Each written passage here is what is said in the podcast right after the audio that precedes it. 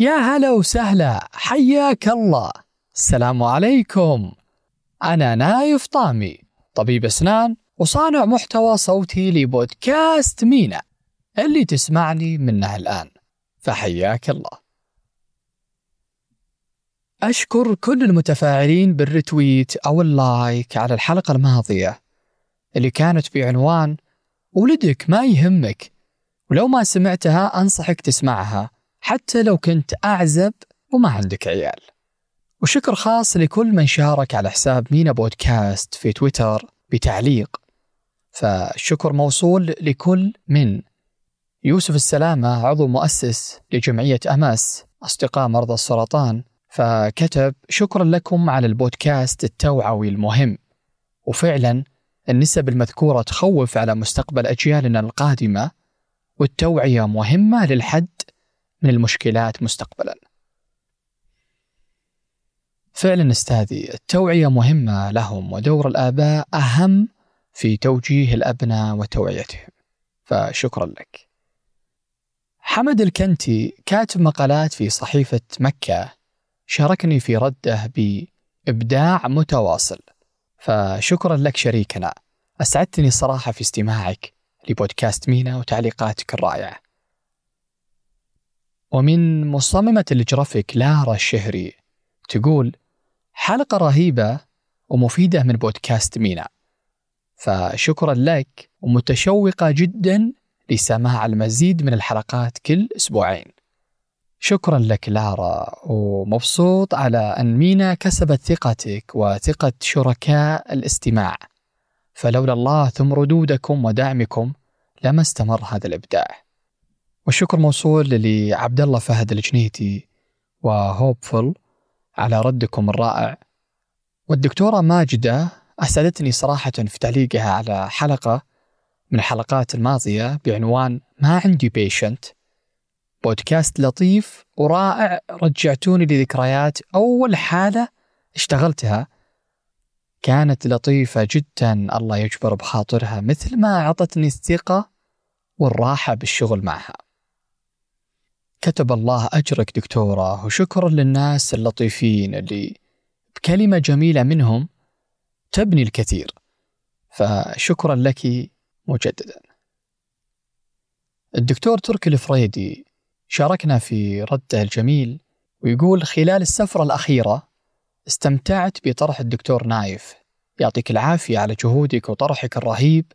كانت حلقة خفيفة ورائعة. شكرا دكتور تركي. أثريت الحلقة بتعليقك وسعيدين في أن مينا رافقتك في سفرتك. جنى علقت في تغريدة. جميل جدا ولطيف على القلب. شكرا يا جنى. ألطف هي أحرفك الجميلة فشكرا لاستماعك شركتنا جنى. نجوى شاركتنا بصورة وهي تستمتع البودكاست مع كوب دافي من القهوة. وهذه الصورة ترى موجودة على حسابنا في تويتر. فشكرا نجوى على الصورة الجميلة والرائعة. والأجمل من ذلك هو تفاعل متابعينك على الصورة. فما شاء الله تبارك الله. ربي يبارك لك ويبارك لك فيهم. والدكتور عبد العزيز التميمي شاركنا في تعليقه جميل جدا وطريقة سرد رائعة. الأجمل هي ردك يا دكتور عبد العزيز. وشكرا لك. صايل الرهيمان أهنيك على التوعية الصحية اللي فقدناها من المختصين وبالأخص طب الأسنان.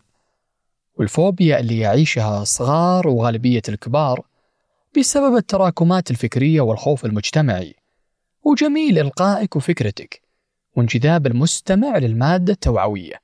استمر أنت مميز ومتميز. شكرا صايل. ردك أسعدني صراحة وإن شاء الله تنال مينا حسن استماعك وثقتك فيما يطرح. وشكرا للبقية من الشركاء اللي أسعدونا في مشاركتهم لهذه الحلقة مع بقية المتابعين أما بلايك أو رتويت أو حتى تعليق. لأني أحب أشارك الناس تجاربي. وأنقل لهم بعض من خبراتي المتواضعة. قررت بشكل رسمي أني ألتحق في مجال التدريب. فأنهيت والحمد لله دورة تدريب المدربين. وحصلت على الشهادة اللي تسمح لي بالتدريب. ومو بس كذا أبشرك أني تكرمت بشهادة من المركز اللي نظم الدورة واللي كان سبب تكريمي فيها هو تميزي في الدورة وحصولي على المركز الأول في العرض والتقديم. فهذا من فضل ربي الحمد لله. والأجل تكون بالصورة. ما كان حصولي على الشهادة لسبب حصولي عليها بس أو أني أخليها على الرف أو جوا الدولاب. لا لا بالعكس. كان للتغيير من نفسي وتطويرها. ومو بس كذا حتى هدفي منها هو أن أساعد الناس في التطوير. من أنفسهم ومشاركتهم المعرفة. البدايات دائما صعبة لكن أنك تبدأ مو مستحيل. ولأنكم داعمين لمينا بودكاست فتستحقون مني الكثير. ولأنكم تستحقون خليكم معي. بالبداية خليني أقول لك خبر ممكن ما يعجبك وممكن يعجبك. هذه الحلقة هي آخر حلقة تسمعها من مينا بودكاست. في عام 2022 يا ابن الحلال وش فيك خفت أنت؟ ولا ترى مينا بإذن الله مكملة وافية معك وبترافقك في كل مكان. أوشك عاما على الرحيل. كم غادرنا في هذا العام؟ أشخاص كثير رحلوا عن الدنيا لكن لم يرحلوا عن قلوبنا. فالله يرحمهم ويجمعنا وياهم في جنات النعيم. وفي هذا العام الكثير مننا أحتفل لتحقيق إنجاز ما إما تخرج أو ترقية أو حتى مولود فربي يديمها من نعم ويرزقني وياكم من واسع فضله لكن السؤال الأهم أنت وينك؟ ونفسك كيفها؟ أكرمتها ولا ضريتها؟ وأنت وينك في هذا العام؟ سويت لنفسك؟ لعقلك ولصحتك حتى لو ما عانيتي منها الحين بس كيفك معها؟ والحين. أيوة الحين. نمط حياتك سليم ولا داخل بالطوفة؟ عاداتك معنى حياتك. هو العنوان اللي اخترته للعرض التقديمي في دورة تدريب المدربين. وكان لنفسي غاية من اختياري لهذا الموضوع. لأني أنا وأنت وأنتي وهم وكلنا إحنا البشرية اللي تجاوز عددنا الثمانية مليار وكم مية فوقها. كلنا نعيش وسط كم هائل من العادات اللي نسويها يوميا بدون وعي وإدراك. وعشان تكون بالصورة العادات غير عن الأهداف وغير عن الروتين اللي تعيشه. العادات هي السلوكيات اللي تسويها يوميا بدون جهد وبتلقائية منك. وهذه العادات ممكن تكون جيدة وصحية ومفيدة لنفسك ولمستقبلك ولعقلك. وممكن تكون العكس سيئة ومضرة لك ولصحتك ولعائلتك. والعادات المضرة والمفيدة كثيرة. خليني أعطيك مثال عن عادة شهيرة والأغلب يمارسها وهي من العادات السيئة. أقول لكم أتعلم أحد التدخين. وكلنا نتفق على أنه مضر ومو زين والباكيتات الصور مطبوعة عليها. توضح لك إيش الأضرار من التدخين. لك أنت كرجل وللأنثى كيف ضرره على الجنين. حتى لو حفظك الله من الأمراض. بس ما يمنع أنك تركز على السلبيات اللي كسبتها من التدخين. بالله شايف أسنانك كيف؟ عاجبك شكلها؟ صفرة ومتدرج ألوانها. وكيف لثتك سودة وشفايفك؟ oh my god وصراحة هذا غير ريحتك بسبته واللي جالسك. بيعرف أنا إيش أقصد. حتى أسأله أو أرسل له رسالة على الواتس. بيجاوبك ترى عادي. والأهم لك أنت. أكيد. مو الصحة الفلوس. كيف الأمور المادية معك؟ لا تقول عايش في نعيم وموفر أمورك بسبب الدخان وفلوسك ما شاء الله. لا لا يا حبيبي أنت تعرف زين وأنت تعرفين أن التدخين استنزاف مالي قبل لا يكون على حساب الصحة وهذا اللي بوصل له. أنا أعرف ومتيقن أنك متفق معي بكل كلمة ذكرتها بس ما تقدر. طيب بطل التدخين؟ يا أخي لما أعصب ما أدري إيش أسوي. أحاول أنفع عن نفسي المرة وطلباتها وإزعاج العيال والديون والكهرباء وضغط الدوام والتدخين يا ابن الحلال هو اللي يطلعني من ذا ال mood هو اللي يونسني هو اللي يسعدني ويغير لي جوي. بس هذا عذرك. طيب لو قلت لك عذرك غير مقنع وعذرك وهمي أنت صنعته لنفسك وأي شخص يمارس أي عادة مو مفيدة ومضرة ممكن مستنزفة للمال مو مثرية للعقل بيقول نفس كلامك مع اختلاف الحالات اللي فيها.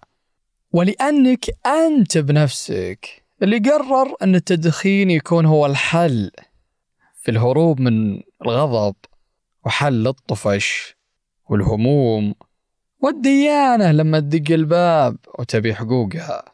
فأنت تقدر بنفسك أنك تحط الحلول اللي تتركها فيها. وخلني أفرحك شوي. ترى مو بس التدخين عادة مضرة. ترى حتى استخدام الجوال المفرط. وتواجدك في وسائل التواصل الاجتماعي طول اليوم. هذا يضيع وقتك. ولا يكسبك إلا الغث يا ابن الحلال. إيش تبي فيه؟ لا معلومة استفدتها. ولا مال كسبته ولا حتى نفسك اهتميت فيها. وبالعكس التواصل الاجتماعي وبرامجه لها تأثير واضح عليك وأول تأثير ممكن لما تقفل جوالك تكون مهموم أو أنت تقارنين نفسك مع فلان المشهورة كيف بيتها وعيالها وفلوسها والحياة المزيفة اللي بان لك طرف منها. لكن الله يعلم باللي خلف الكواليس. فهذه العادة باستمرارك باستخدام التواصل الاجتماعي والجوال بشكل مفرط.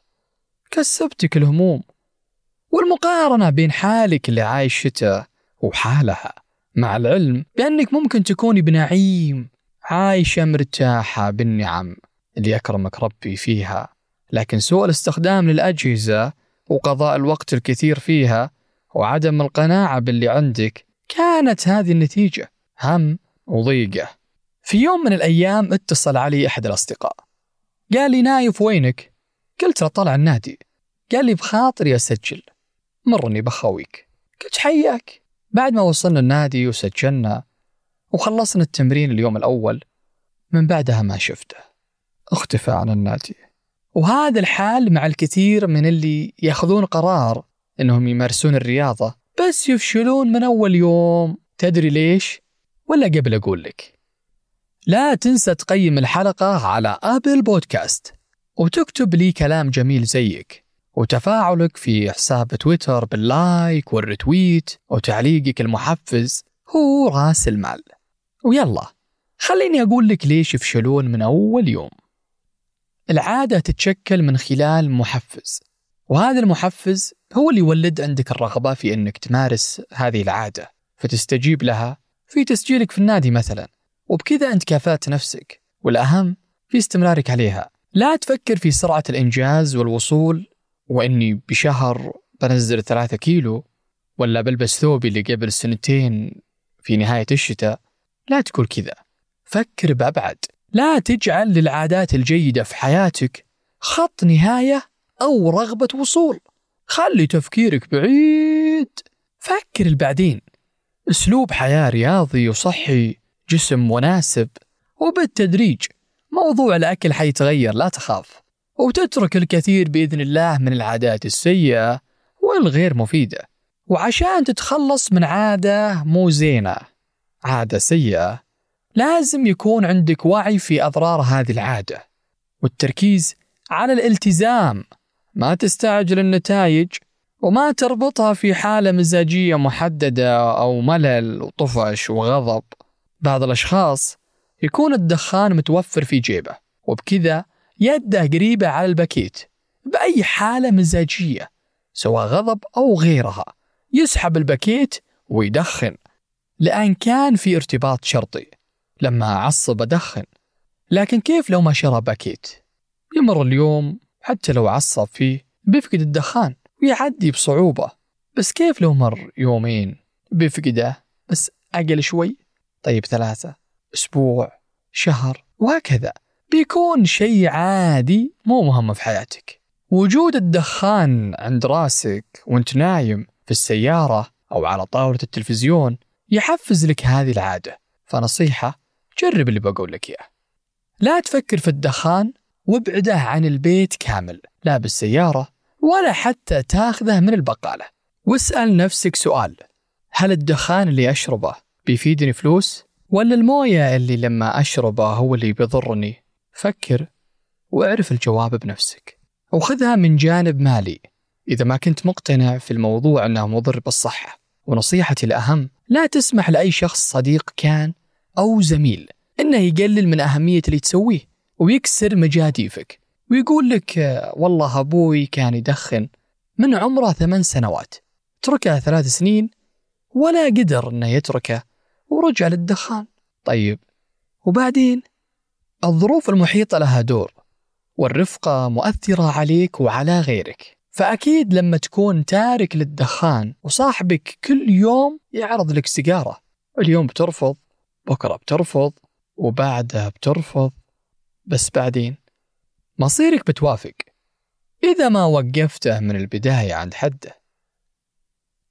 طيب بسألك كيفك مع القراية؟ أيوة قراية الكتب الكتب الروايات تطوير الذات المجالات المختلفة كيفك معها؟ طيب عيالك وبناتك يقرون؟ وش آخر رواية خلصوها في الشهر ذا؟ نادر صح؟ ما يقرون؟ صعبة؟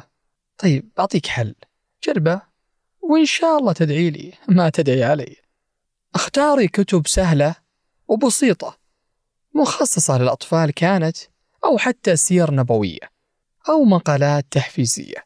اتركيها في الصالة في غرفة الطعام في السيارة وعند التلفزيون. وزعيها وانسيها. كل يوم بيشوفونها عيالك. بيستغربونها في البداية. بعدين بيتصفحونها شوي. بعدين بيقرونها.